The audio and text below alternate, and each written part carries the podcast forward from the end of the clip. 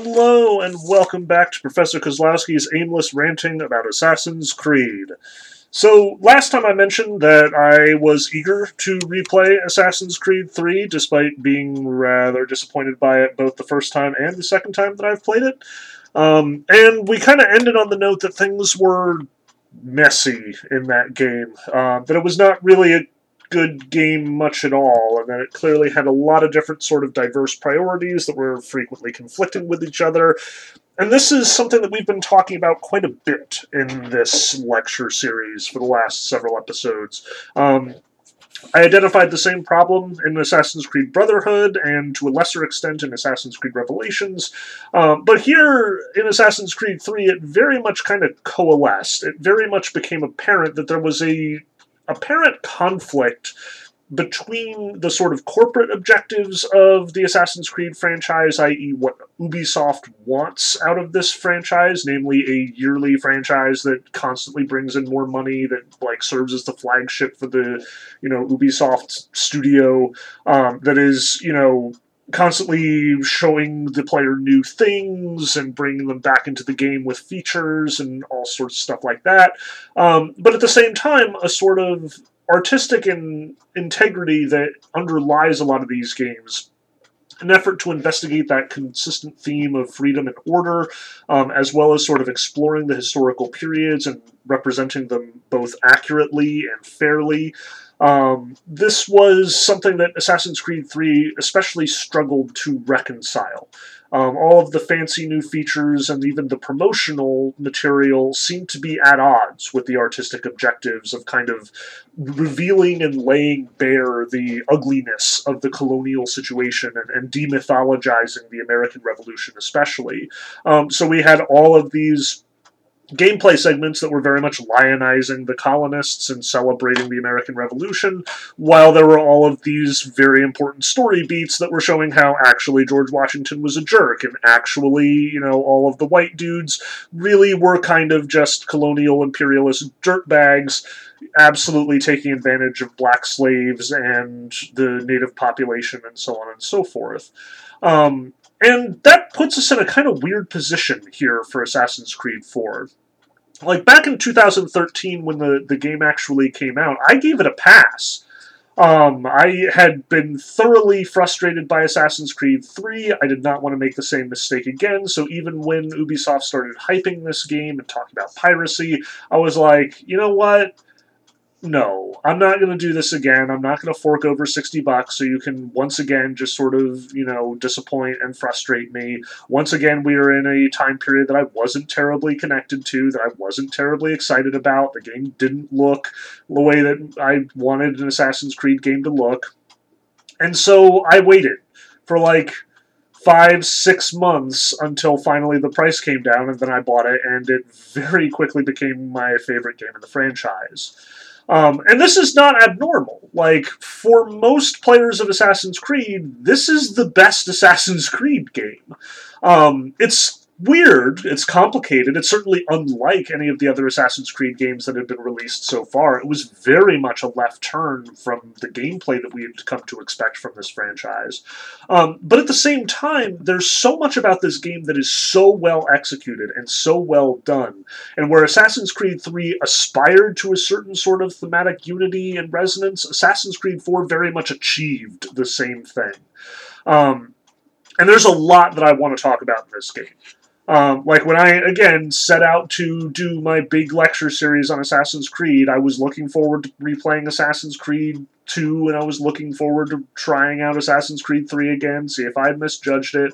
But I was very much looking forward to replaying Assassin's Creed 4. Um, I knew that would stand up to scrutiny. I was looking forward to giving it more attention, to being able to tease out more of its themes. Because as far as any of the games so far have gone, this is certainly the richest thematically, at the very least since the first one, if not the richest thematically Assassin's Creed game altogether. Um, so let's dispense with the introduction and the pleasantries. Let's just jump right into it here. Um, let's talk about the pitch. What did Ubisoft sell this game as? And this one is kind of super obvious. Um, it was sold start to finish as a pirate game. Um, like there had been that mixed critical reception of Assassin's Creed 3. Ubisoft knew that it was kind of struggling here because this AC3 was supposed to be the big new entry in the franchise, the one that reinvigorated the franchise after all of those Assassin's Creed 2 sequels that people were, you know, getting pretty tired of. And at the end of the day, it did not achieve that goal. AC3 was lackluster at best. A lot of people kind of weren't impressed with it to this day, it's kind of a weird, you know, redheaded stepchild of the franchise. So the Assassin's Creed 4, on the one hand, is using the same engine as Assassin's Creed 3. It is very much like a sort of spiritual successor slash spin-off slash whatever um, from Assassin's Creed 3 in the same way that like Brotherhood Revelations were for Assassin's Creed 2. Um, but at the same time, Ubisoft couldn't let that be what this game's appeared to be. Like it couldn't be just Assassin's Creed 3 Part 2. Um, because that meant, you know, they were going back to their old formula. It meant that they were going back to, you know, the Brotherhood Revelations lackluster, you know, expansion sequel kind of situation. No, they had had to emphasize right from the ground up this is a radically new game with radically new mechanics, with a radically different story that is not just continuing the old mistakes of the past. So, right from the beginning, we are told this is going to be about pirates. Now, in Assassin's Creed 3, we have a lot of pirate stuff going on. Like, there's a number of different naval missions, which are honestly some of the best parts of the entire game. Um, there's the whole thing where you're following around Captain Kidd to find where all of his, like, buried treasure and stuff, where you find out that he's actually, like, got this weird precursor artifact that, like, deflects bullets, which is really cool. Um, but you spend a time a lot of time like breaking the the blockade of the British ships against the Americans or hunting down your you know pirate like renegade rival thing. Um, there's a lot of that ship stuff going on in Assassin's Creed 3. And honestly, on some level, I have to think that Assassin's Creed 4 was in the planning stages well before Assassin's Creed 3 was released. Um, there's just too much in common. There are too many good ideas there that have been fleshed out way better than the ones that were developed in Assassin's Creed 3. Like, it's shocking to think that this was a game that was composed start to finish in roughly a year, if anything, I tend to think that Assassin's Creed 3 bears way more marks of haste and, you know, being unfinished than AC4 does. But that brings us to the next thing that AC4 is definitely doing. It is fixing Assassin's Creed 3. Make no mistake about it, all a lot of the decisions that influence the gameplay especially are clearly motivated by an effort to fix what was disliked and broken about Assassin's Creed 3. So, what was the most annoying thing about the naval battles in Assassin's Creed 3? Well, probably the whole, you know, you're in the pitched fight with a bunch of other ships, and all of a sudden you sail against the wind and you come to a dead stop and it's miserable. Well, we don't have to worry about that anymore. The wind is much less of an issue here in Assassin's Creed 4 Likewise, all those awful menus that you had to navigate in Assassin's Creed 3, like the fact that the entire game would stop still for you to load a menu screen, like in the middle of combat if you're switching weapons or something, gone not a thing anymore. The menu is much overhauled. The number of weapons that you have access to are considerably more limited, but weirdly enough, considerably more powerful. Um, which means you're not going to stop and load every five seconds. All of the weapons for the, the ship, especially, are automated. So you it depends on where you're firing. Where does your you know actual camera look when you are getting ready to shoot? So you don't have to keep switching from chain shot to heated shot to regular shot or whatever. Um, it's all just at the touch of a button. Super simplified, super streamlined. The game is much faster paced as a consequence and does not have any of the menu navigation crap that you had to deal with in Assassin's Creed 3. Likewise, all of the, the sort of notoriety stuff is also gone. Um, which is kind of a big deal here, much as it is, you know, not actually something that's going to change Assassin's Creed 4 all that much for reasons we'll talk about. Um, we are fixing the notoriety system by eliminating it almost altogether. There is a notoriety system for when you are in your ship, but there isn't when you are on the ground. Um, so like there is the okay you're in danger because you're in a dangerous area stuff or you have been you know caught and there, therefore people are chasing you but that's the only sort of three states that you exist in. You are either anonymous i.e walking through the streets and nobody cares. You are being chased actively because you are like at that high notoriety you know you've you've killed someone or attacked someone and now the guards are after you or you're in the like super dangerous place because there's a red circle over the map and you know they're watching it and guarding it. That's it. Um, no more of this. You know, you've got to like levels of notoriety and you've got to pull down the, the wanted posters or, or bribe the heralds in order to get you know less less notorious all that is gone um, again simplification is one of the major things that is very evident here and it is pitched especially by ubisoft as fixes like even on the back of the box, you've got enhanced, improved. It's all there. Um, so Assassin's Creed 3, we recognize there were a lot of problems with it. We are fixing these things here in Assassin's Creed 4 largely by streamlining and simplifying. I should probably mention that this is the end of the console generation. Like one of the problems that you suspect Assassin's Creed 3 is facing is it is pushing the limits of the hardware a little bit too far. The PlayStation 3 especially is not okay with, you know, loading these menus really quickly.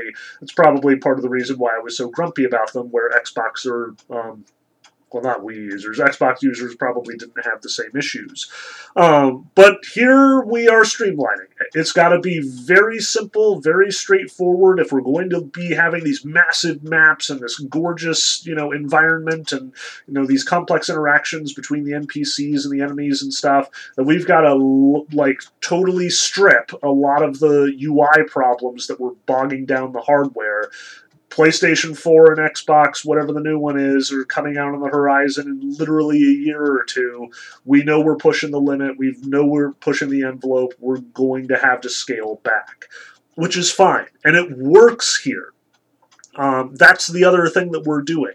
Like as much as it is streamlined, as much as it is a new, you know, interface and a new set of gameplay mechanics that we're using here, at the end of the day, what Ubisoft is going to sell this game on is not it's got the best graphics in the world or the best gameplay in the world.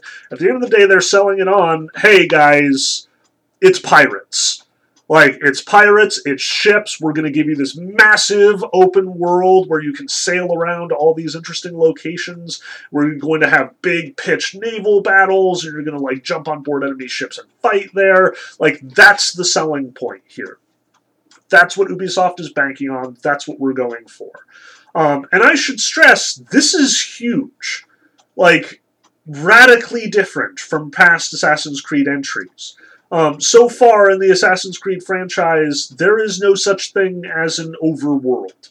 Um, we have had hub worlds or something approximating hub worlds in the past, like in Assassin's Creed 1 where you're wandering around the quote kingdom, or in Assassin's Creed 3 where you're wandering around the frontier as much as these are big open world areas, they are sort of separate from the the little like city locations. Like the frontier is, you know, linking Boston and New York and the homestead, but it doesn't actually incorporate them. Um, in Assassin's Creed One, the kingdom is literally just a series of like quasi linear paths that link the the three big cities that you're going to interact with to the Assassin's Creed headquarters. Um, like we have yet to see a real deal, huge overworld map on the level of what we're seeing here.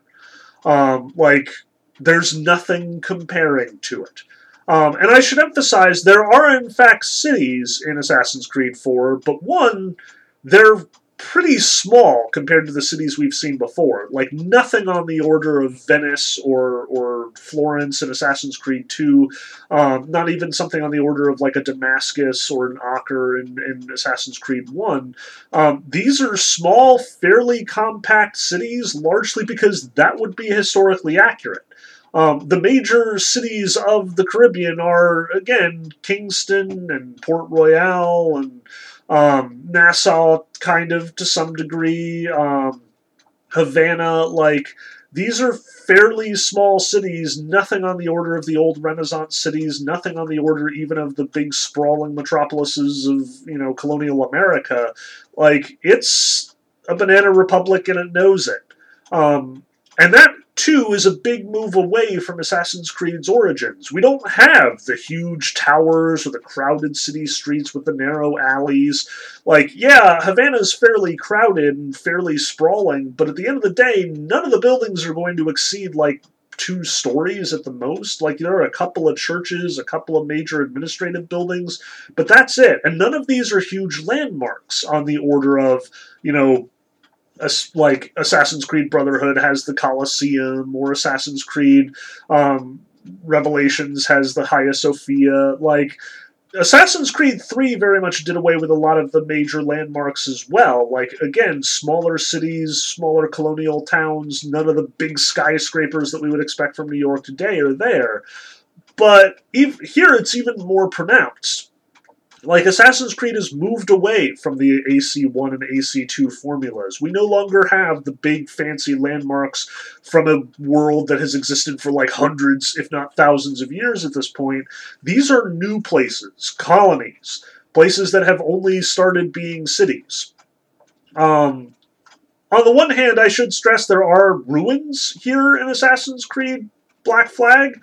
Um, you are going to spend some time bumping around the Mayan ruins, especially, that are apparently dotting the Caribbean islands. Don't ask questions. The historical accuracy here might be fairly charitable. Um, but at the very least, it's not the same city that has been here for you know 2000 years like rome or florence or venice was. Um, once again we are in colonial territory newly emerged towns that are like operating it as administrative centers largely on, as representatives of bigger foreign empires far far away from here. Um, now all of that, this is what I mean by the newness of it. Here we are emphasizing not the Assassin's Creed cities where you would conduct assassinations or sneak around between buildings or engage in this complicated crowd social behavior stuff, although that is present. No, the focus here is you're going to spend most of your time sailing on the open world, getting into ship battles, boarding other ships, and doing the sort of things that pirates do. Um, so let's shift our focus since the main part of the pitch here is the gameplay is radically different, we have a whole new world for you to explore. Everything is new. Nothing of the old Assassin's Creed franchise or none of the things that you would expect from it are really huge or an important part of it. Let's talk about what it actually feels like to play it. What, how does this gameplay work out?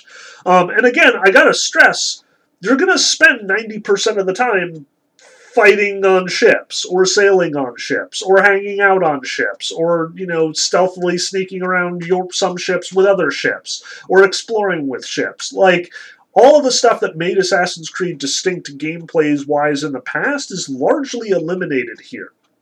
Like, yes, you are going to still have the navigating through the crowds, following your targets, you know, assassinating them dramatically or whatever, but this is kind of in the minority as far as this game is concerned. Um, most of the time, you're going to spend sailing around on your ship, the Jackdaw, and getting into scrapes or deciding to pick a fight or, you know, trying to find wherever your next like place to go is. Um, you can ignore a lot of it with the fast travel system if that's what you want to do, but clearly more of the game's effort and more work has gone into put making these ship battles engaging and entertaining and making that a huge priority for this game. Um, maybe it's just me and my love of exploration, or maybe it's the fact that I really do enjoy the ship combat in here. But if I'm spending, you know, 50 hours on this game, I imagine that 40 of them will be spent on the ship. Um, and I don't think that's an accident. I think that's what the de- devs want you to do here.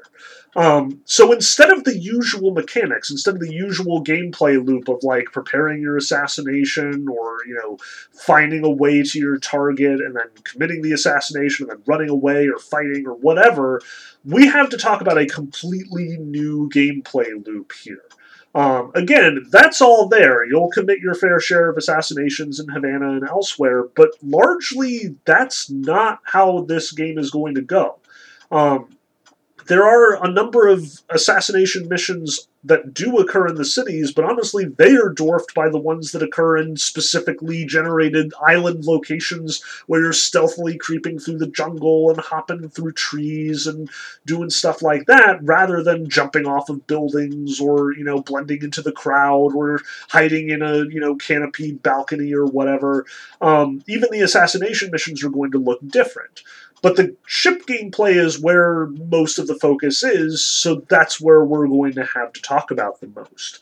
Um, and again, the main focus here is you're going to spend a lot of time, first off, just sailing, just going from point A to point B, traveling across this enormous open world map that has been devised here. Um, and this open world map is, again, 90% just ocean.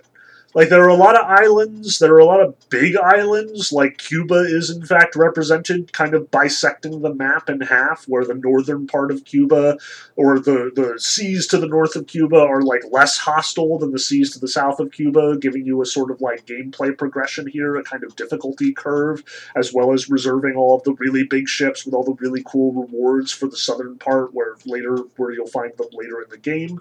Um, but you're going to spend a lot of time just going from point A to point B. And importantly, a lot of that going from point A to point B, it's up to you what you do along the way. Um, now, I should stress there is a kind of obvious reference point to huge open world gameplay with a lot of sailing that allows you to, you know, engage with it as you see fit at this point, and that is very much Legend of Zelda Wind Waker. Um, like other pirate games definitely exist. Assassin's Creed 4 does not exist in a vacuum. Like it's almost kind of its own subgenre at this point. Um, but it is a kind of empty subgenre. There aren't a whole lot of games that have distinguished themselves as being the best pirate game in the franchise. And honestly, Assassin's Creed 4 ends up kind of being the gold standard for pirate games for many years to come. Like, even nowadays, when you talk about, you know, new fancy pirate games like Sea of Thieves, you're kind of going to inevitably end up comparing them to Assassin's Creed 4 since Assassin's Creed 4 did so much so well. Um, so Assassin's Creed 4 very much is kind of pioneering this gameplay as much as it is borrowing a lot from the Zelda Wind Waker textbook. Namely, you're going to wander around and you're going to go from place to place via this ship. So the actual gameplay here has to be entertaining in its own right.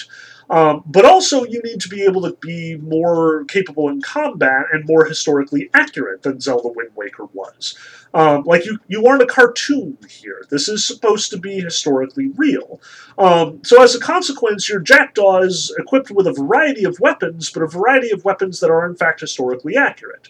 So you've got your chain shot, which you can fire from the bow of your ship, like directly at oncoming ships or ships that you're approaching uh, rapidly, but it doesn't have the same effect that it used to, where it would take out the mast. Um, you can no longer use this as an effective way to incapacitate other ships. No, it just does damage, which is kind of a bummer. Um, and is, you know, again, part of that streamlining this process means a lot of the strategic elements of the gameplay have gone out the window um, in favor of making the strategy the way that you actually use the, the few tools at your disposal rather than, um, you know, the way that you, like, can, like, use certain tools at certain times or things like that. Um, so you're going to sail around. Um, and then when you in fact decide to pick a fight, and most of the time you will be picking those fights, there are certain areas where you're not allowed to be, and the ships will in fact like track you down and fight you upon sight. But most of the time you're sailing the open seas, you're going to bump into the occasional Spanish trip trading ship or the occasional frigate or brig, and they're going to leave you alone as long as you leave them alone. So one of the tools that you will definitely have in your arsenal is your spyglass. Um, you'll be popping this out fairly frequently just to look at the various ships that you've encountered and ask yourself the question do I want to fight them?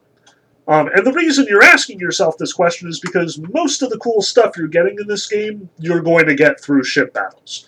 You are a pirate, after all. Your main source of income is, shocker, piracy. So you're going to sail around in your fancy ship, you're going to scope out these other ships, and when you scope them out, you're going to automatically be shown what are they carrying. And there are a number of resources that that includes. There's obviously the in-game currency, the reals, um, but also you're going to have rum and sugar, the main things that you know these sorts of ships would be transporting to and from the Caribbean, which you can then sell to any you know local like shop in order to get more money. Uh, but you're also going to get the four big strategic resources: wood, cloth um, metal, and I forget there is definitely another one though, unless I'm totally mistaken and have been, you know, blowing it off. Um, these are the resources that you're going to be using to upgrade your ship get yourself fancy new cannons, get yourself a stronger hull, be able to carry more fancy shot like the heated shot or the, the fire barrels or the mortar shot. Um, this is how you're going to upgrade so you can get those fancy weapons or maybe include more harpoons. We'll talk about that later. All of these things are going to require these strategic resources. And while cloth and wood are pretty easy to get a hold of, metal's pretty tricky. So honestly, a lot of the time you're going to be looking around at these ships saying, okay, this one only has rum and sugar, not interested, I have plenty of money at the moment. Or alternatively, this one is carrying a huge reals payout, but it is guarded by a couple of other ships, like there are specifically trading convoys that float around the Caribbean that are sort of just inviting you to pick a fight with them. So you have to fight a number of different ships, but there's a pretty good payout as far as the money is concerned. Or you're going to have to be looking for those big, nasty ships with all the metal so you can do the big time upgrades towards the end. And as a consequence, there's, there's an interesting natural difficulty progression going on here. Where when you start out, you're going to be avoiding the big scary frigates and brigs because you probably can't fight them ship to ship, but you'll be looking for opportunities to prey on weak trading vessels that have, you know, rum and sugar so you can sell it, make a profit, and upgrade your ship.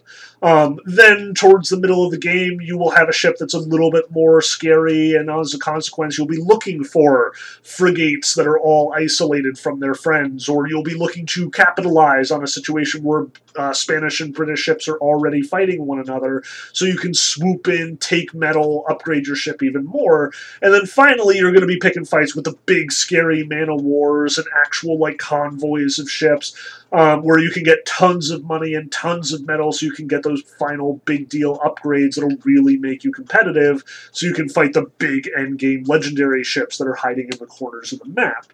Um, but that makes means that you're inter- you're doing this interesting gameplay progression here, where you are sailing around um, based on the strength of your ship, looking for fights that you can win you are thinking like a pirate, in short. The gameplay is encouraging you to think like a pirate.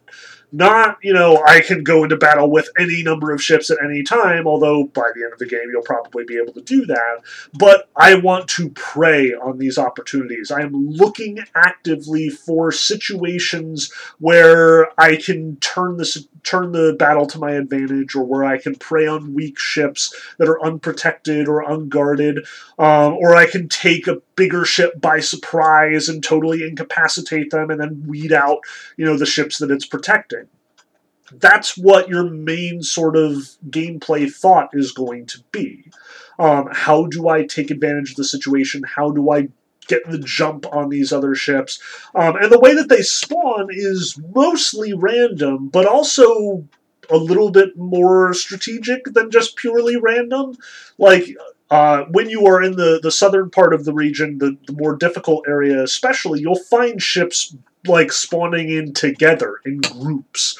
Um, so it'll not just be, you know, like a couple of lonely trading schooners that you can totally just take easily and get all their swag and use it to your advantage, but instead it'll be, you know, a couple of trading schooners and a brig protected by a frigate. So this is a real fight that you're going to have to engage in.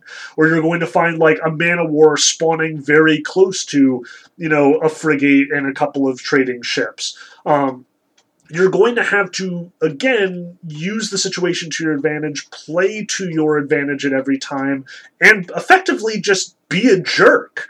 More often than not, you're going to have to exploit cheap opportunities, either opportunities in the, the mechanics of the game, which may or may not reflect actual historical realities, or mechanics, or you'll have to exploit the situations that arise just because of the randomness that this game engenders.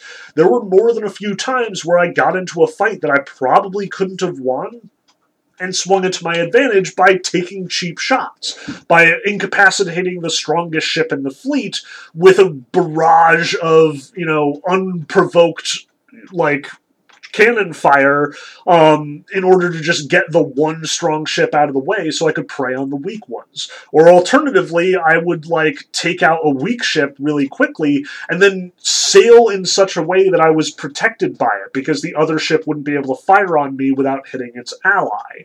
Um, this is something that you're going to be doing a lot in here. You're going to think like a jerk, think like a pirate, think like you are trying to turn the situation to your advantage, no matter how cheap or poor poorly devised that may that may be.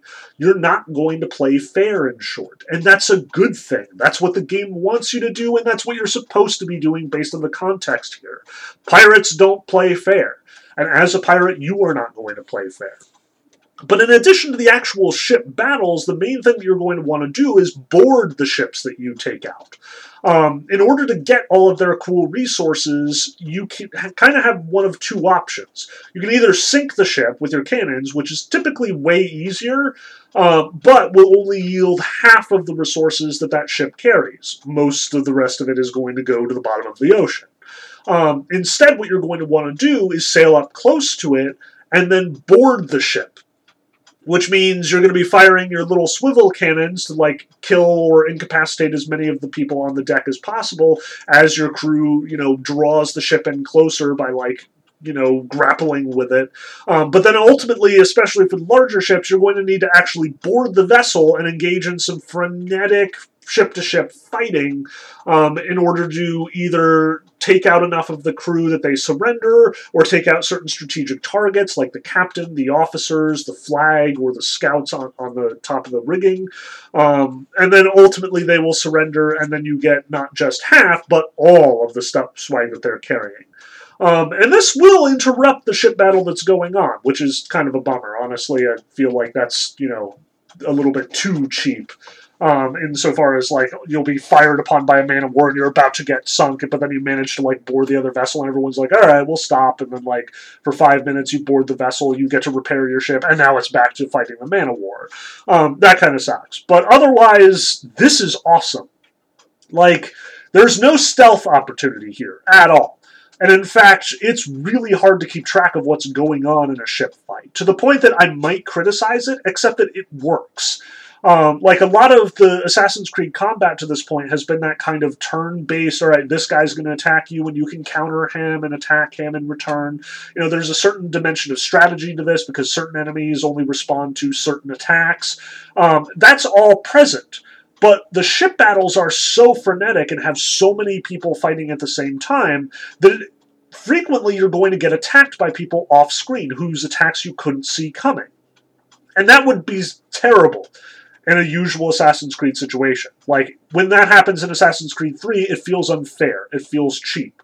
But in Assassin's Creed 4, because it is such a closed environment, because you don't have any options except to keep on fighting to the bitter end, there and because you know that's what it probably felt like to board an enemy ship and as a pirate you know you expect that level of unpredictability it works um, so you will frequently find yourself, you know, climbing up the rigging to evade attacks and get an opportunity to heal. Or alternatively, you know, you'll get attacked from the middle of nowhere and end up having to do the re- the whole fight over again, and that's annoying, but still kind of fun because it doesn't happen frequently enough to really be obnoxious. Um, so that's kind of the main cycle that you're going to be engaging with. You'll be sailing along the high seas, looking for high value targets, looking for an opportunity to exploit the situation to your advantage, getting into a tough fight where you'll be sailing around and trying to use the, you know, the speed of your ship or the, the like the fact that you've been able to slow to a crawl and broadside them multiple times to your advantage, and then finally boarding the ship, taking all their swag, using it to upgrade your ship, and then going out looking for bigger targets, bigger fish to hunt. Um, and this works so well. Like, this is the gameplay loop that makes this game sing. Um, there is more to it. Like if you do in fact get in enough fights, the the hunters will come after you, and a variation on the notoriety system. But it's so easy to avoid that because all you have to do is like spare the crew of the ship and let them sail on, you know, without repairing your own ship, which is easy to do. Um, that you can keep your wanted level down really, really easily. Um, but you know, that said, like the main loop is, like I said, you're sailing around, you're looking for targets, you're fighting them, boarding them, taking their stuff, using their stuff to upgrade your ship, and going out in search of bigger food. Um, that's a lot of the game.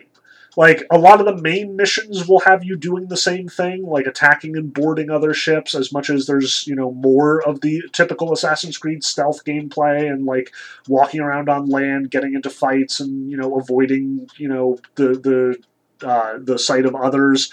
Like, as much as that's a large part of the main campaign, the game knows what it's doing. It wants you to get into fights, it wants you to battle other ships, it wants you to board them, take their stuff. That's a lot of what you'll be doing in the game which is good because it's kind of the most fun thing in the game. It works extremely well. When they say that this is enhanced ship combat, they are not kidding around. This is miles above, miles more fun than what Assassin's Creed 3 have to offer, even if it is simplified, streamlined. Um, now, in addition to that, there's a whole bunch of other stuff that the game that the game is trying to offer. Um, there's a whole bunch of extra missions and little mini games and stuff that you'll be running into from time to time as the game goes on. Um, so, you know, in addition to all of this ship combat, you will be landing on deserted islands in order to pick up collectibles. Um, you will be occasionally like dropping your longboats and hunting a shark or a whale. Um, it's very clear that this game is taking cues from Herman Melville's Moby dick to the point that like the multiplayer, uh, one of the multiplayer features is that you will occasionally run into the white whale, um, which is super difficult to take down and like will totally wreck your ship at a moment's notice if you're not playing like your A game harpooning game. Um, it's also super accurate to Moby Dick. Like you will lower your longboats. You will hook them with a harpoon. They will try to, the whale or the shark will try to break the harpoon, and you'll try to lob as many more harpoons into it as possible. It is bloody and ugly and messy. Um, and then, like, they, you know, carry the whale up on the ship the way that they would in Melville, except that, you know, the physics apparently isn't a thing here. Um, all of that is gruesome and grotesque and honestly not a lot of fun, but it is very accurate. It is very historically accurate. Um, like there are definitely some things that are nods to contemporary, you know, literature or popular fiction, like the white whale or like the fact that fighting the great white shark, you know, you'll get a perfect jaws shot of it trying to like open its mouth and eat you. Um, like that's kind of silly, but at the same time, it is authentic to the time period. It is an option and an important part of the history of this time period. And as much as it isn't a lot of fun to do this, because it is really gross, like as much as I was complaining about hunting in the last game, this is way worse. Um, but at the same time, it fits. It works. It it fits with the the gameplay, the time period. You know, it would almost be a bummer not to have this option of going whaling right in the middle of your pirate adventure. Um, Likewise, you're also going to spend some time in the diving bell, and this really does suck. Like, uh, the worst part of this game is, in my opinion, you know, just diving underwater and just getting relentlessly attacked by sharks because the environment isn't designed well enough for you to successfully hide from them um, while you, like, collect treasure chests and stuff like that. Um, you've got actual buried treasure, like, you will, in fact, find treasure maps at certain points, and, you know, you'll have to track them down to the correct island and the correct place on the island and then dig and get whatever cool stuff it is. Um, and importantly, a lot of the best upgrades in the game, like the elite shot, which is the most powerful, you know, shot, or the you know the big mortar upgrades, or the big capacity upgrades for your various uh, ammunition. All of those are unlocked with buried treasure or sunken treasure, so you've got to go digging for that. Um, along the way, you're going to run into smugglers' outposts and fishing villages and, you know, Mayan ruins with secret Mayan treasures that are, like, buried in various places all of which is super engaging and definitely works. Like, I absolutely enjoy 95% of playing this game, you know, compared to like the 40% that I enjoyed in Assassin's Creed 3. You know, as much as once again we have a sort of buffet of little mini games and distractions and sandbox activities, it's so well integrated into the game, so well integrated into the theme, so well just executed as far as the actual play of the game is concerned that I have like no notes here. Um, it's delightful start to finish. But, and you knew there was a but coming, the real question then becomes so, is this really Assassin's Creed? Like, don't get me wrong, there have been a lot of good Assassin's Creed games and there have been a lot of bad Assassin's Creed games up to this point, and they are very much a mixed bag. And I've had a lot of complaints about the Assassin's Creed franchise thus far because of its failure to execute on its, you know, promise or because it like the gameplay has been, you know, dumbed down or made like absurdly difficult or just made not fun in some cases. Um, like the question here is okay, so we jettisoned all of the things that made the Assassin's Creed franchise obnoxious, included all of these new things that the Assassin's Creed franchise has never seen before. Is it really fair to call this a good Assassin's Creed game? Like, honestly, this is the point that Yahtzee ends up making in his zero punctuation video. Namely, okay, I really enjoyed this game. It was a lot of fun. The ship combat's great. You know, everything that I just said. But do you have to stop being Assassin's Creed in order to make a good Assassin's Creed game? And that's kind of a head scratcher. Like, if this is in fact my favorite Assassin's Creed game, can you even really call it that? Like, isn't this just a pirate game with an Assassin's Creed logo on it? Um, and on some level, I think that's a legitimate criticism. Like, the gameplay is so radically different, so completely changed here, that it's like, okay, maybe the formula was just broken. Maybe the promise that was offered way back in Assassin's Creed 1 just isn't living up to its expectations. Maybe we were wrong. And that's kind of a crappy conclusion to come to, because I've had a lot of fun playing Assassin's Creed 1 and 2 especially, playing Assassin's Creed Revelations in some respect. You know, even some of the better parts of AC3 and AC Brotherhood have been entertaining. Is it really fair to throw out the baby with the bathwater here and come up with something completely new? Um, and on the one hand, again, this game includes a lot of the old Assassin's Creed mechanics. If anything, it does them way better than a lot of the Assassin's Creed games up to this point have. But the complaints are still there. Like, yeah, it's totally a great time. It's tracking your enemies through the jungle, hiding in the brush, you know, using those stealth areas to, to get from place to place. Like, that's a lot of fun but it isn't the same thing as you know hanging out on rooftops tracking your prey you know staying out of sight like making strategic assassinations through the guards in order to get closer to your target the way that it was in ac 1 and 2 um, what then is an assassin's creed game is kind of the question that we're left asking here what is the core mechanics underlying assassin's creed because, on the one hand, it's true that this game's gameplay is radically different from everything that Assassin's Creed has had to offer up until this point. It is a pirate game first, and an Assassin's Creed game second, and even distantly second, at least as far as the gameplay is concerned.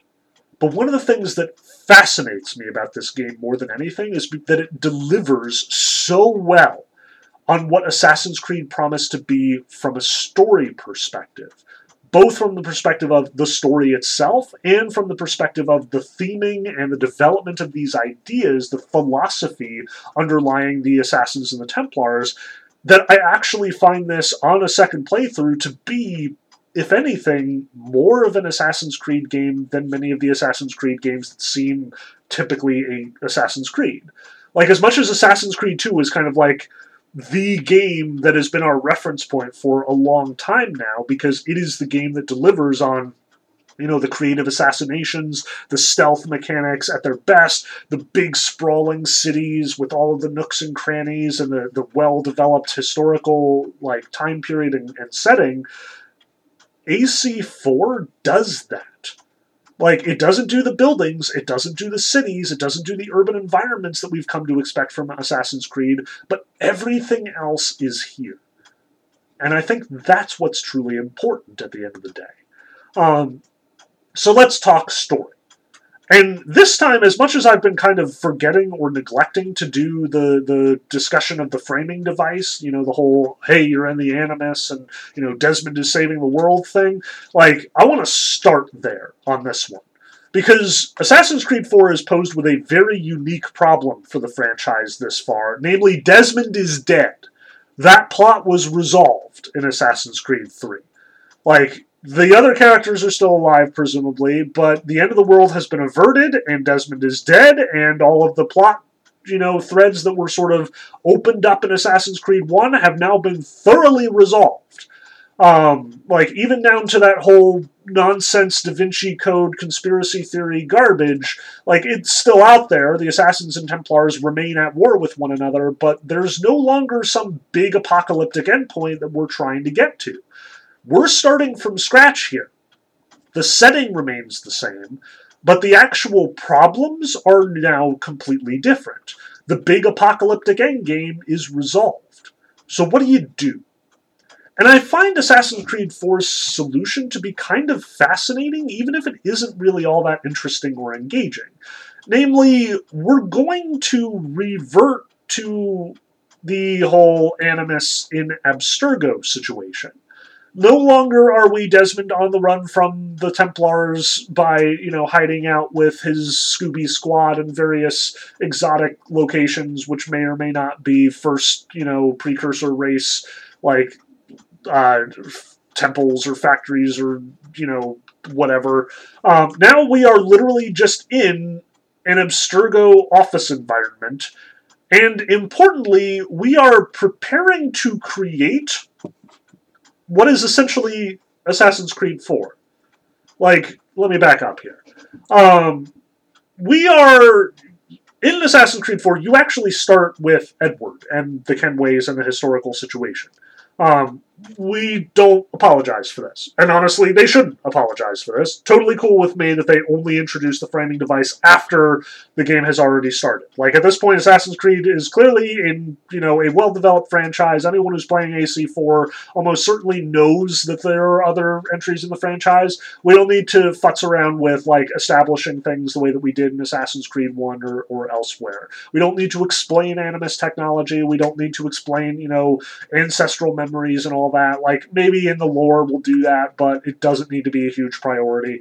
Let's start with the pirates. That's the fun stuff. That's what everyone has come to see, and then we'll fill in the gaps later. So we start with Kenway. Um, and only later do we get to, you know, what is the deal here.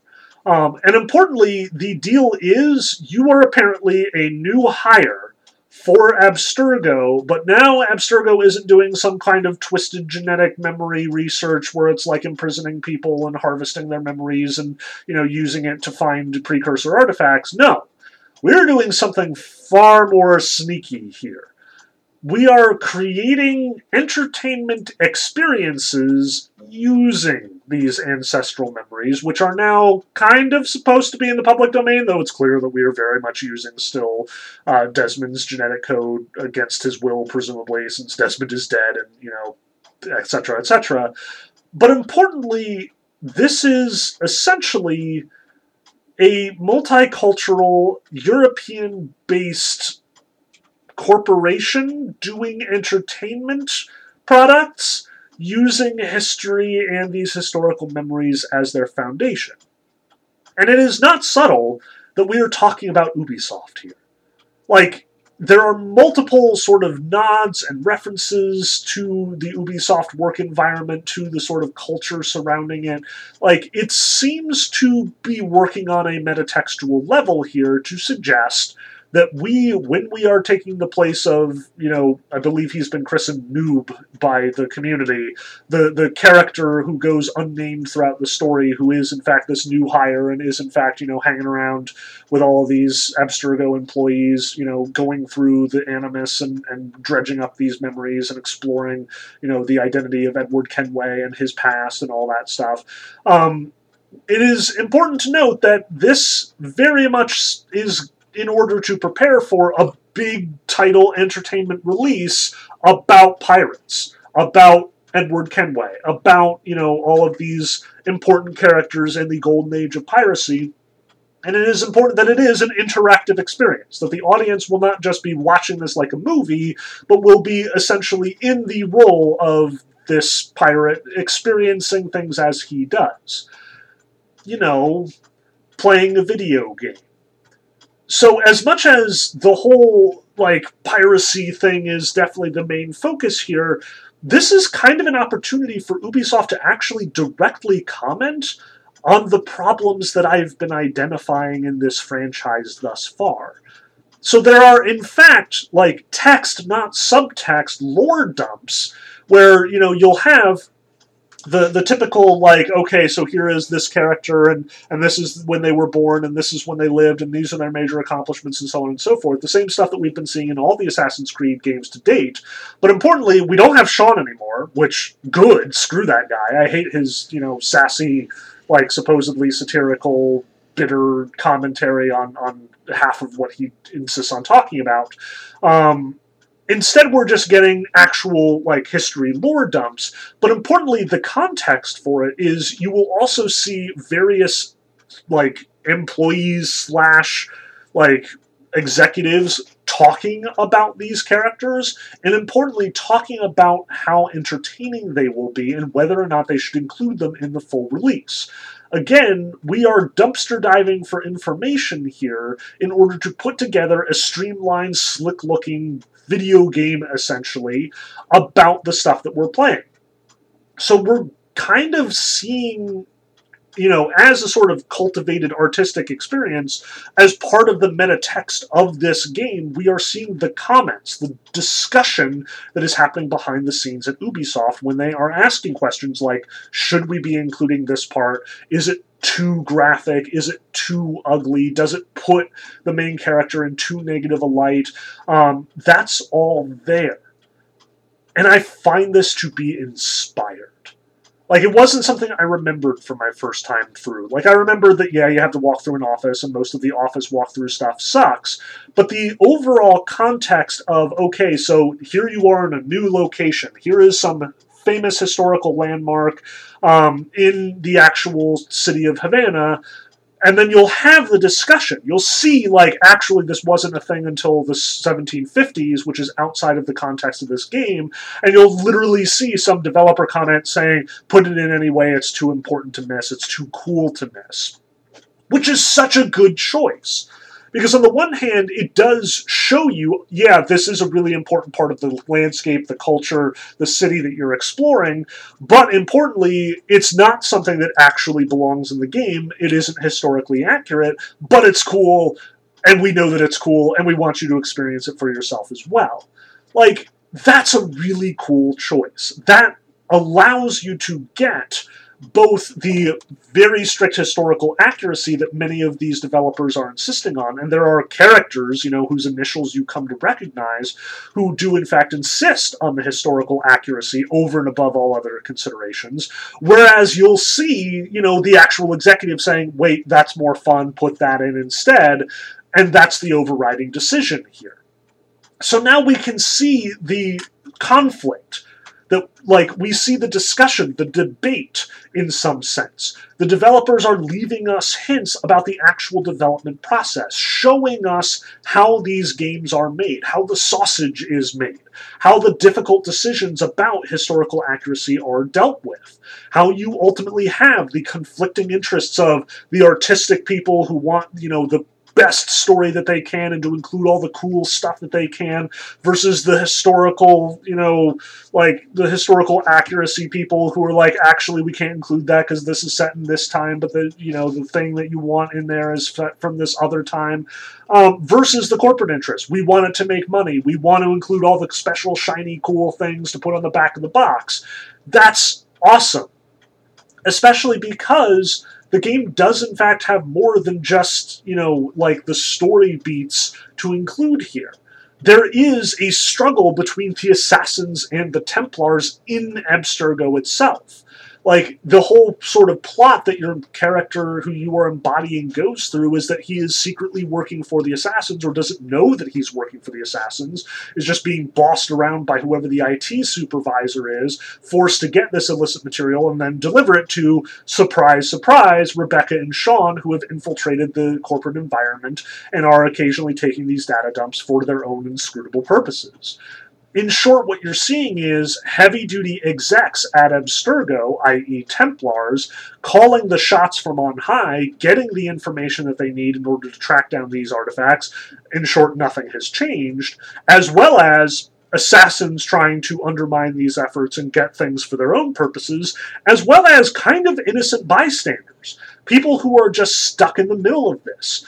You know, maybe they are high ranking executives who don't work for the Templars but are just taking the, their commands because they know that they're higher up the chain of command because they are the investors at the end of the day. Or alternatively you have CEOs who are like sympathetic to the Templar cause and are very much engaged in getting the same material and are you know walking around calling the shots and bossing other people around for reasons that they can't understand.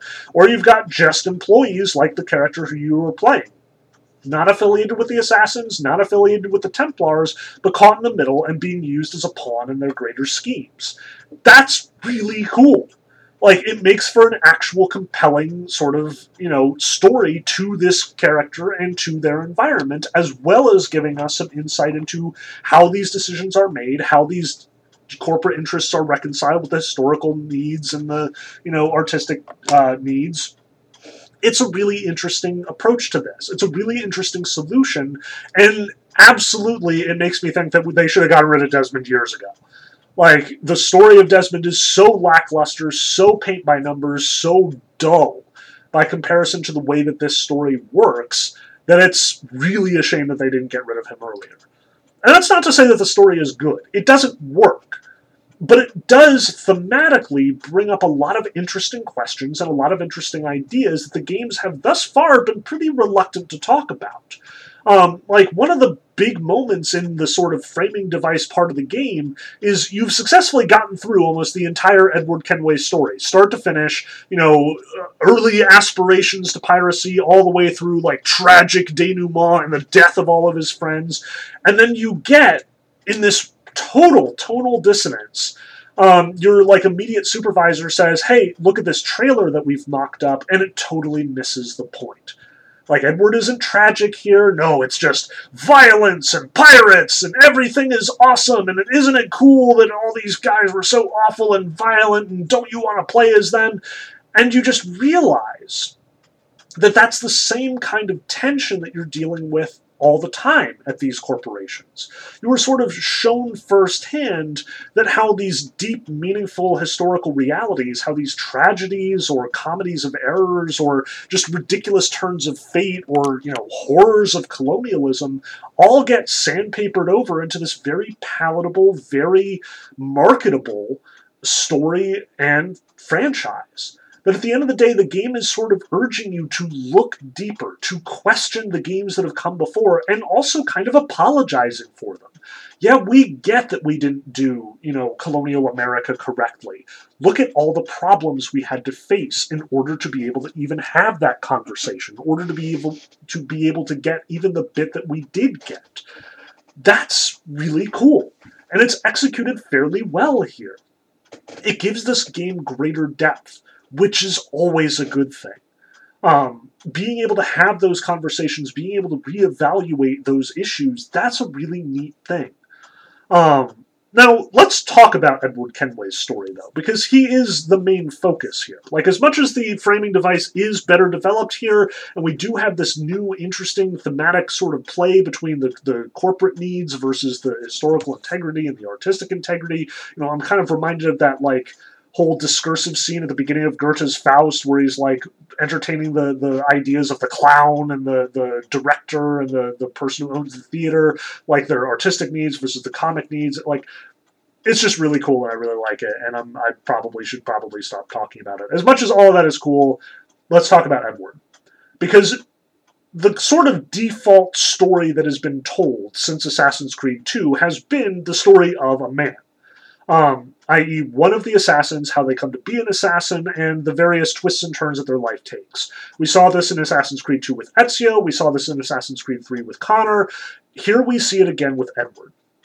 And like those two, we have what is at the end of the day a pretty broad strokes, very recognizable kind of protagonist you know, storyline developing here, i.e., Edward is recently married, down on his luck, looking for adventure, leaves his wife in, in the effort to become a pirate and, you know, make his fortune, come back and, you know, like support his family. But he is out too long, gets enamored in the lifestyle, loses sight of his, his goals, and ultimately gets too wrapped up in the pirate lifestyle. Um, but even more than that, like, the actual beats along the way are every bit as fascinating. Because on the one hand, Edward becomes friends with all of the pirates. No surprise there. This is an Assassin's Creed game. By all means, include all the cool, you know, awesome historical figures that you can. So naturally, he falls in with Ben Hornigold and, you know, Blackbeard and Mary Read slash young James Kidd and like Black Bart and all of the famous pirates of the age. But his relationship to them is also kind of crucial to the development of the story and the development of the game. So where Ezio, we kind of get his whole man on a mission to, you know, avenge his family and the, the Templars who killed them and destroyed his life. Here we have something that is considerably more morally tricky. Namely, Edward isn't a hero. And that, too, is a really cool place to go here. Um, like, as much as Assassin's Creed 2 and Assassin's Creed 3 have some moral gray area and do, you know, incorporate those philosophical questions that we saw introduced in Assassin's Creed 1, you know, who am I working for? Am I doing the right thing? What is the whole freedom versus order conflict? They've largely avoided any of the moral gray area questions.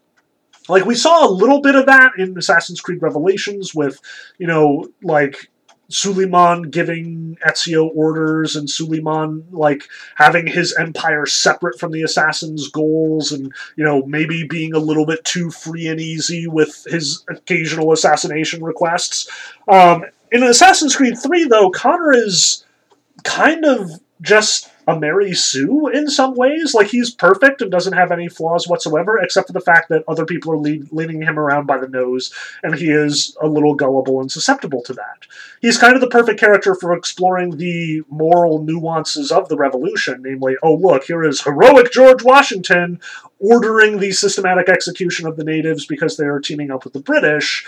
That sucks. But at the same time, Connor himself is never anything less than totally heroic. Edward, on the other hand, is kind of framed as a villain from the start. And that works. Like, he's got these deep, dark set eyes, which are always sort of framed in black throughout the entire game. He looks like a mean, nasty son of a bitch. And I really enjoy that. I've been saying for a while that the game has been kind of hobbled by its need to vindicate itself, to make you feel good about playing these characters. Because here in Assassin's Creed 4, you're playing as a pirate.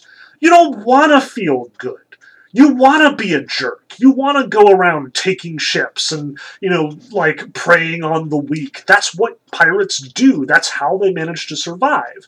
And on the one hand, Ubisoft and, you know, the Assassin's Creed game here is well aware that it is this moral gray area that they are operating in, and it does have this sort of noble goal that they are aspiring to, namely this pirate republic dreamed up by Hornigold, protected by Ed Thatch, and financed by Kenway's various pirate operations.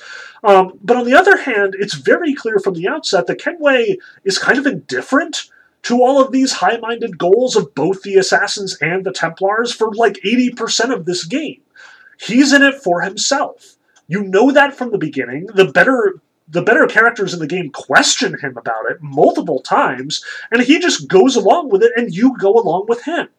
Why? Because it's fun! It's fun to blow up these ships and take all their stuff, and it's fun to just want your ship to be better and better and better and better, and it's fun to be rich, and it's fun to have all this cool stuff. Like, you don't need to justify it morally here. And that offers you the opportunity to actually explore the morality of the situation rather than just like going along with it. But what's more, it also sets up for the story to be more than just a feel good power fantasy. Kenway's life is ruined by his own decisions, by his own actions. Like, yeah, he and Ben Hornigold, and Ned Thatch start out in Nassau, like drinking it up and, you know, stealing a man of war in order to protect the, the their port and to protect themselves from the British invasions. Yeah, great. But at the end of the day, that republic falls apart and you are watching it fall apart you get to see all of these characters with their high minded ideals ultimately betray those ideals and die, either tragically or heroically or both. Again, the gray area here is so important for understanding these characters and understanding their will. Like, you have conversations with Blackbeard where it seems like he's gone off the rails where you know he puts all the the slow smoking fuses in his hat and now he just looks like the devil and he claims to be the devil because he knows that the theatricality is the only way to get people to follow him and the only way to get people to fear him the way that he wants and as much as that is awful like anyone with half a brain would look at that and say wow that guy is a, a head case at the same time we are inclined to admire him. That's why we have this sort of romance of piracy at the same time as we are well aware that these were all horrible murderers and rapists and terrible people doing terrible things. This game gets that. And this game explores it without apologizing for it, without at any time saying, no, it was totally fine. They were all good people. Blackbeard's totally a stand up guy. Like, he has stand up moments, the big sort of mission that you go on with Blackbeard is when he takes an entire town hostage until they give him enough medicine to cure his crew and presumably everybody at Nassau as well. Which, on the one hand, is terrible. You can't like hold people hostage. You can't threaten all these people at gunpoint. You can't murder and kill and torture in order to get your way. But at the same time, you recognize his compassion the fact that he is doing it for the sake of his crew, and he does have, in fact, a noble purpose at hand, that he is doing this for a higher minded ideal. But what this game is willing to talk about is the distance between those high minded ideals and the practical realities of getting those ideals recognized.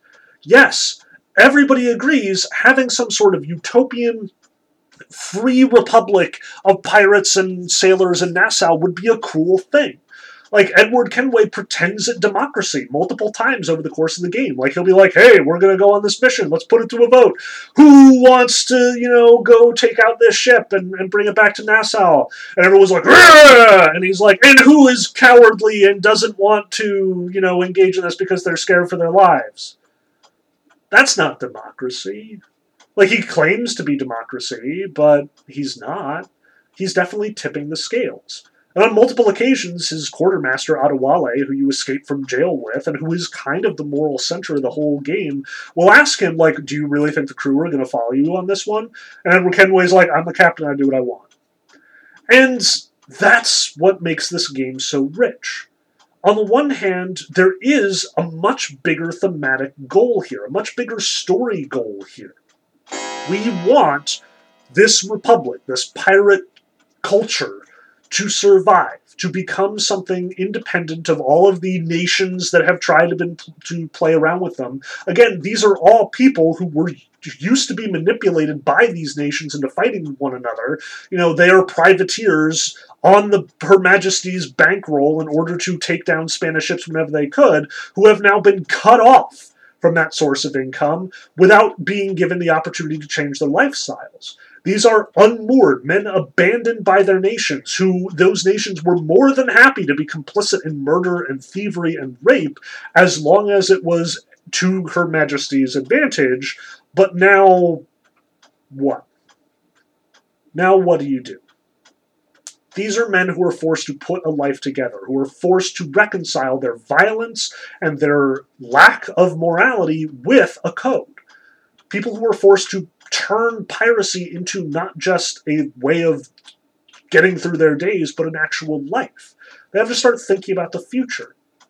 And this dovetails perfectly with that Assassins Templars philosophical divide that has been in the franchise since the beginning. Namely, how does this match the order versus chaos discussion, the order versus freedom discussion? If the assassins have always been about freedom and freedom first, then wouldn't the pirates naturally f- fit in with the assassin's code? But on the contrary, Here are the Templars with their order and order first environment, and the pirates actually find themselves caught between these two. Um, you have not just Edward Kenway and his lust for riches, but you have Ben Hornigold and his will to make his Nassau Republic into an actual functioning government that can protect its people, that can support their lives. Um, you have Ed Thatch and his desire for theatricality and his pragmatic recognition that only violence is going to get them what they want, employed to protect the people that he cares about and the in the world that he has built for himself. But against these sort of high minded ideals, you also have the likes of Jack Rackham, who is just here for the booze, thank you very much, and who is drunk off his butt every time that you see him, or Charles Vane, who is just looking out for number one and doesn't care about these high minded ideals, except insofar as it serves him and his purposes. All of these different views on what piracy is and could be are fighting against each other in this game. And as much as it is, at the end of the day, a fun adventure about Edward Kenway, you know, destroying himself and pirates, it is at the end of the day a deep philosophical investigation of why this sort of utopia, this whole pirate republic, kind of doesn't work, how it falls apart at the end of the day. But before we get into the thematic resonance here, there are two more things that we need to talk about as far as the story is concerned. First, we need to talk about the conclusion of Kenway's arc namely the fact that as all of these various pirates with their various goals gradually come to bad ends, either because you know, they're ultimately tracked down by the British and killed, like Ed Thatch is, Blackbeard, or because they convert to the Templars in order to guarantee the safety of Nassau over its freedom, like Hornigold does, or just because they end up betraying Kenway and thus end up an obstacle to his own goals of riches and rewards, like Rackham, who sells them out, maroons them, and sails away with their ship at any rate, all of these pirates eventually either end up dead or insane. Thatch is killed by the British. Rackham is captured by the British and left to die in a gibbet. Vane goes mad while he is uh, marooned with Kenway and ultimately ends up in a British prison. Mary Read, i.e., James Kidd, i.e., your major connection to the assassins, is ultimately captured by the British and narrow of, narrowly avoids being executed by claiming that she's pregnant, only to die from complications due to that same pregnancy. At the end of the day, Kenway realizes that in his lust for riches, he has in fact lost everyone around him. He was not there supporting their ideals and therefore couldn't come to a conclusion. At the end of the day, the Pirate Republic fails because everybody's got a different agenda. Everybody's at odds with each other. Everybody's priorities are different. So when Hornigold says, Thatch, you cannot lay siege to that city, it will bring down the ire of the British on Nassau, Thatch is like, I don't care about Nassau and your stupid republic. I'm going to do what's best for me and my crew, and I will do what I need to do in order to get there, violence included. When in fact, you know, Charles Vane is out there trying to, you know, capture a man of war in order to guarantee his own safety, security, and wealth. And then Rackham, who is just in it for the booze, betrays him and maroons him, that leads them to this divide, causes them to be unable to reconcile at any other point. Vane even turns on Kenway, and you ultimately have to effectively assassinate him. And Hornigold, who sells himself out to the Templars, becomes a target for you to assassinate later on in the game. Each of these characters you ultimately lose in one way or another, either because you insufficiently supported them, because you were too busy, too preoccupied with your own goals, or alternatively, you end up killing them yourself because they are getting in the way. Kenway ends up alone. And there's some really bitter development of this there is a truly memorable sequence where even the loading screen gets changed from you know you being able to walk around as whoever your assassin of the day is to staggering drunk until you pass out on the loading screen and you're treated to a viciously surreal look at Kenway like reckoning with his mistakes, realizing how awful he's been to his friends, and very much coming to terms with the fact that he is now alone and abandoned by everyone he used to care about. That everyone is dead, that his mistakes have brought him to this point, and now he ultimately has to start thinking about something bigger than himself or die just as his friends have. Lose the way that everyone he knows has. But that brings us to the last component of the story, namely the big goal the MacGuffin that Kenway is searching for that is going to turn his fate around, the big ultimate score that will guarantee his success, is he stumbles across the Templars in his journeys, and they are talking about this observatory. Apparently, the precursors, through some twist of fate, left this big observatory which can apparently show you what a person is seeing as long as you have any vial of their blood. So they need to go to this place with all the blood of the people that they uh, want to control or manipulate, and then they will be able to control the Caribbean, control these nations, control these kings and conquerors and emperors. They will have total control of the world because they will be able to access this. But in order to get to it, they need the Sage who is apparently this mysterious person whose genetic code recurs throughout time and you know when it in fact occurs like this person can gain access to the observatory due to some long aforementioned romance. We're not going to get into it. Suffice it to say that what kenway is doing is searching for the sage so he can gain access to the observatory so he can use it as leverage for his own personal wealth and gain. The trouble is the sage doesn't play nice and he is very much caught between the Templars and the Assassins, who are both fighting over this sage as well.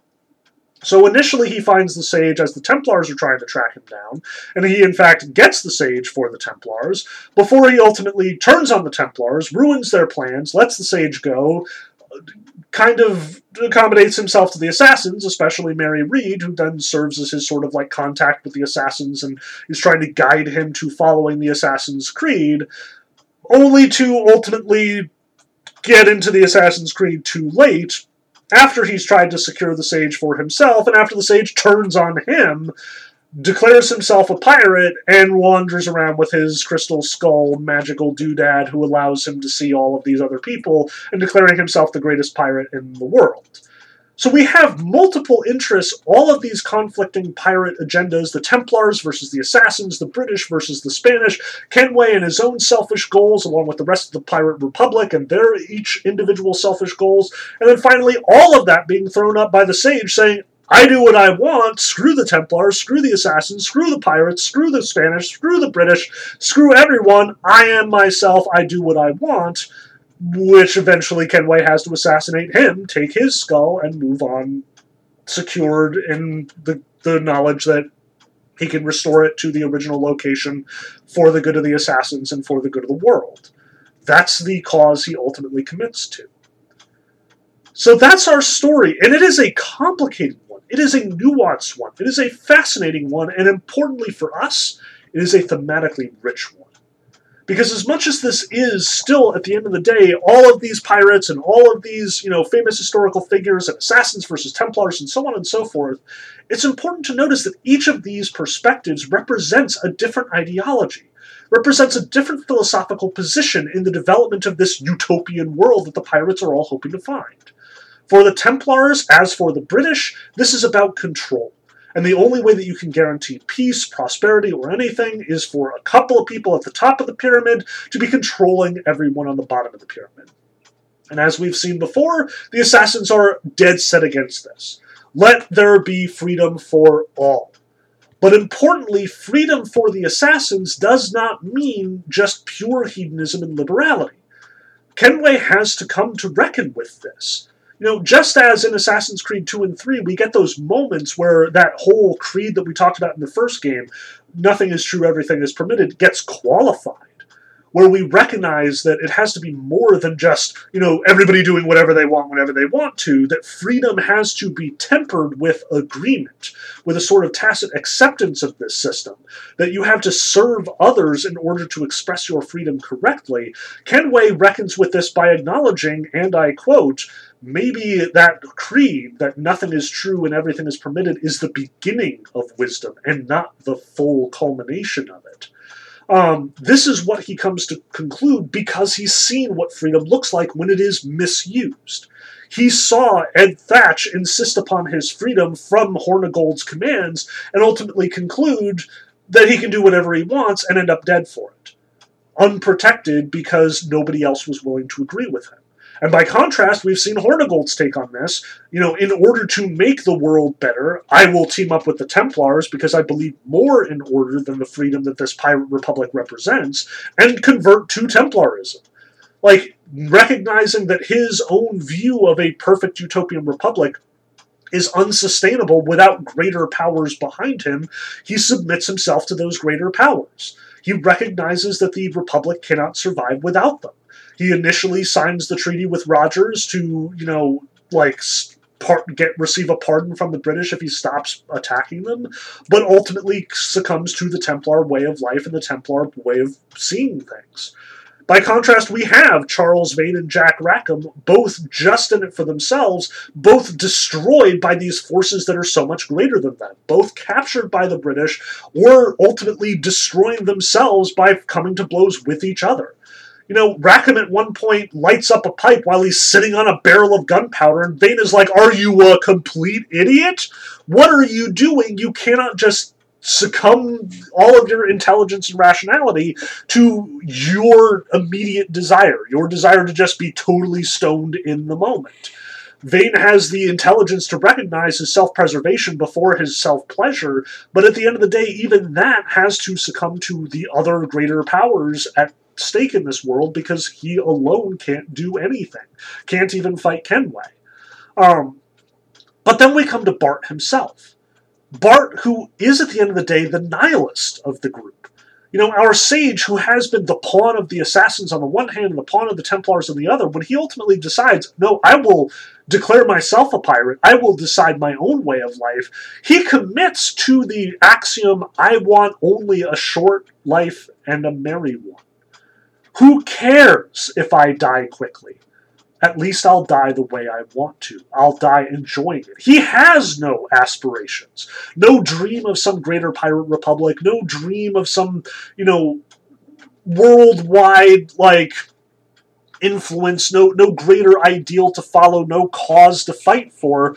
He will be just himself, doing what he wants to do, not like Rackham, who is just like drowning himself in his booze, but consciously, intelligently choosing to screw everybody else, live for himself, and know that this is a doomed venture, which ultimately he is killed by Kenway after he has committed to the Creed.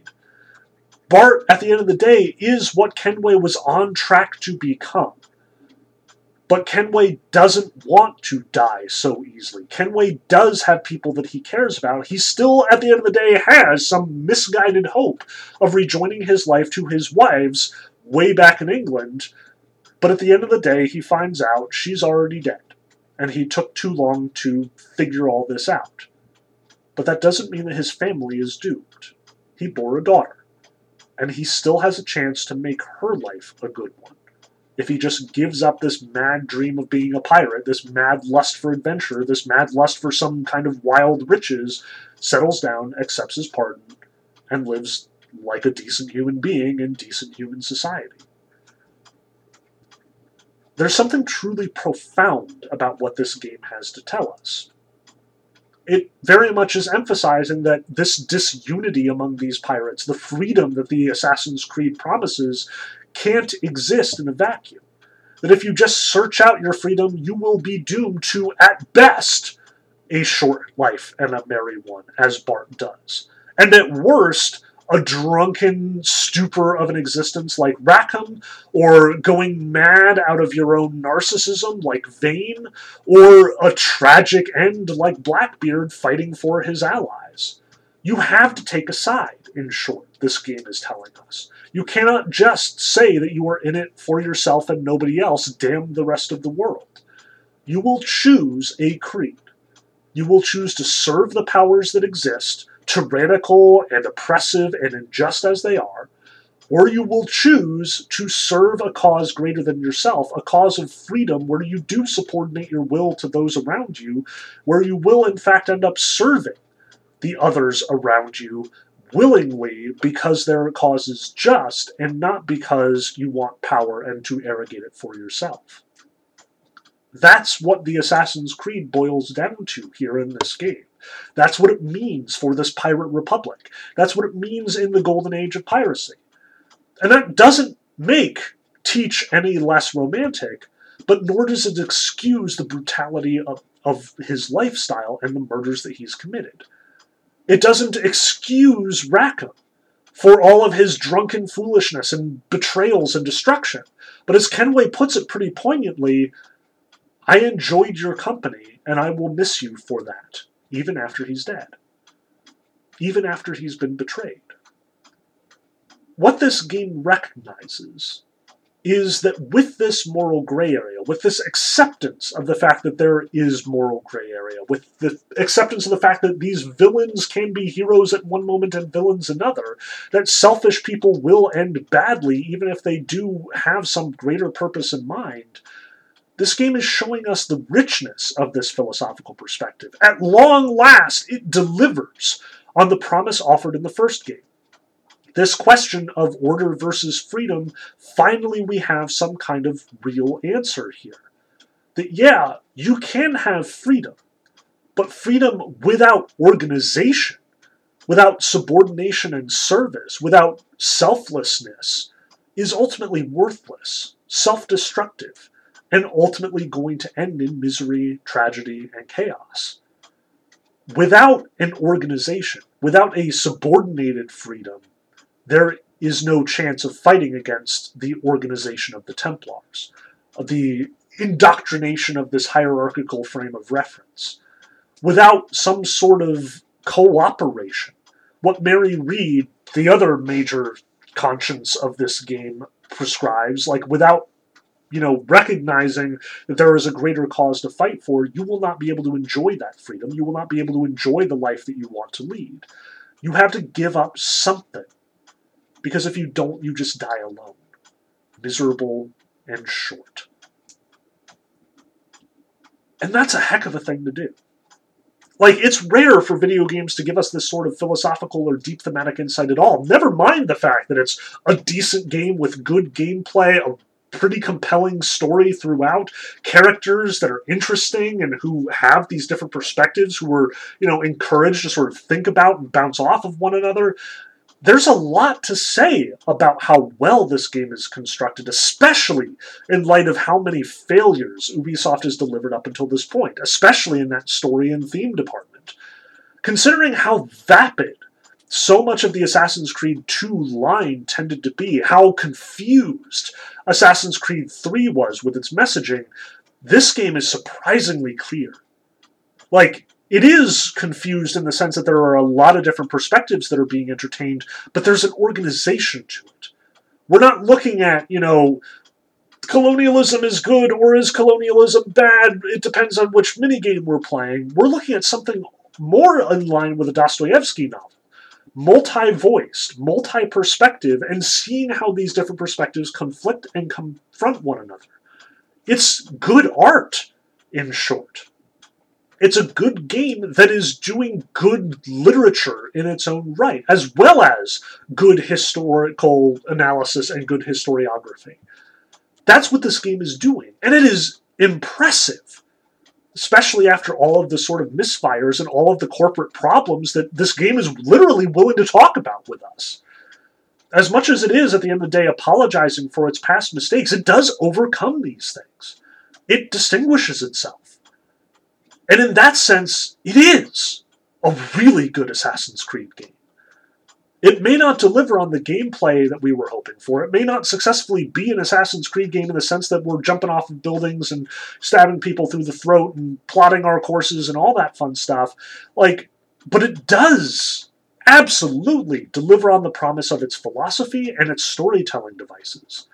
The fact that they are moving to pirates actually frees up a lot of the resources that used to be devoted towards making the protagonist seem awesome or making it the moral gray area vanish, making the Templars out to be cartoon villains and the assassins out to be cartoon heroes, now we can dwell in that gray area.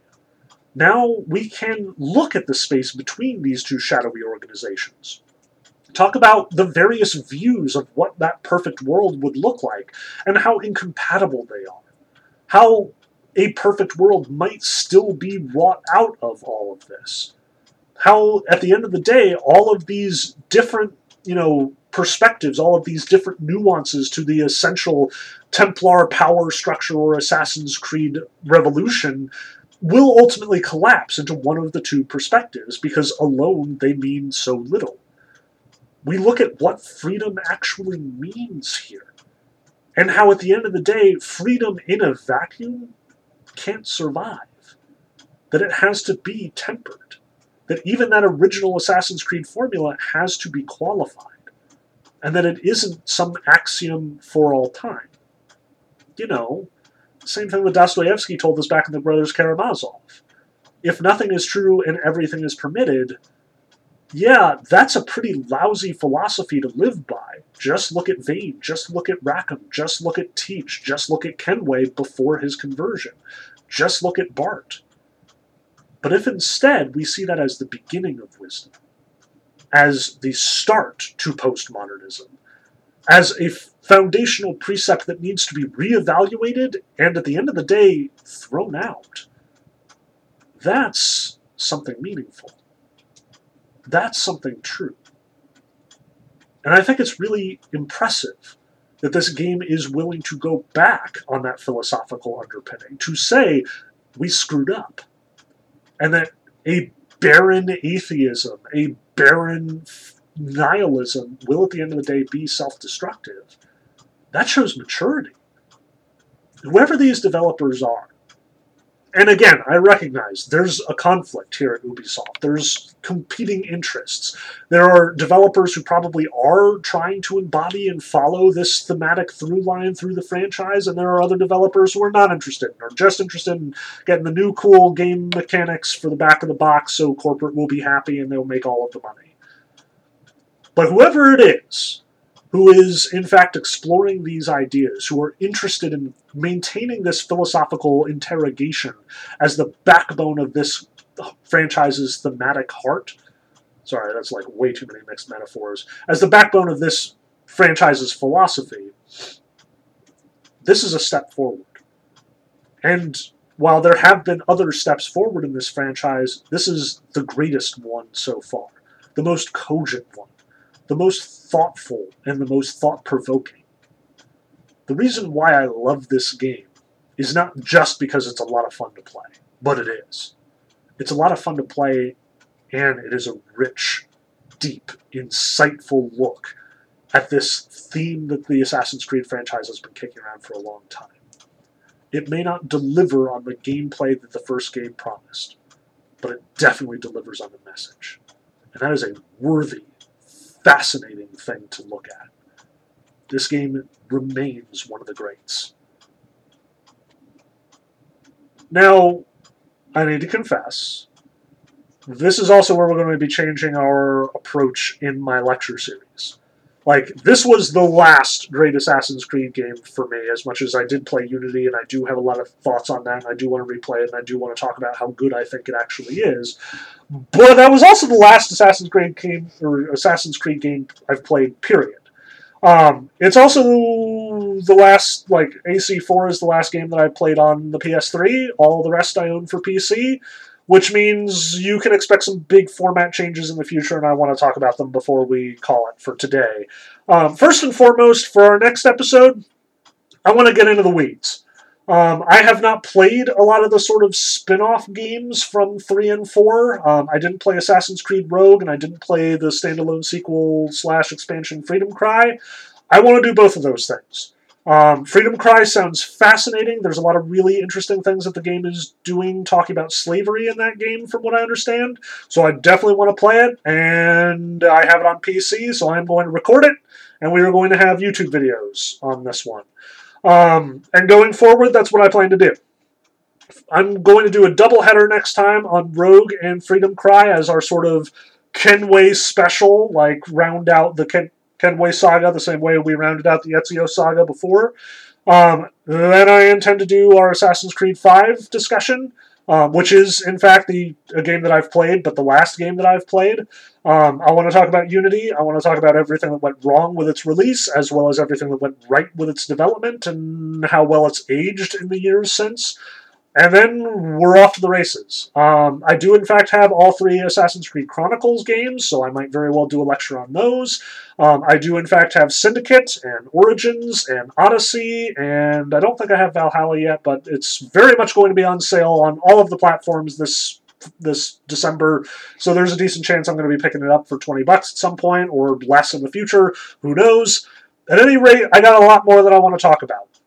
But from here on out, we're going to be doing videos, which I will in fact be uploading to Anchor slash Spotify, but will also, in all likelihood, appear on the Video Game Academy uh, YouTube channel. So watch out for them there.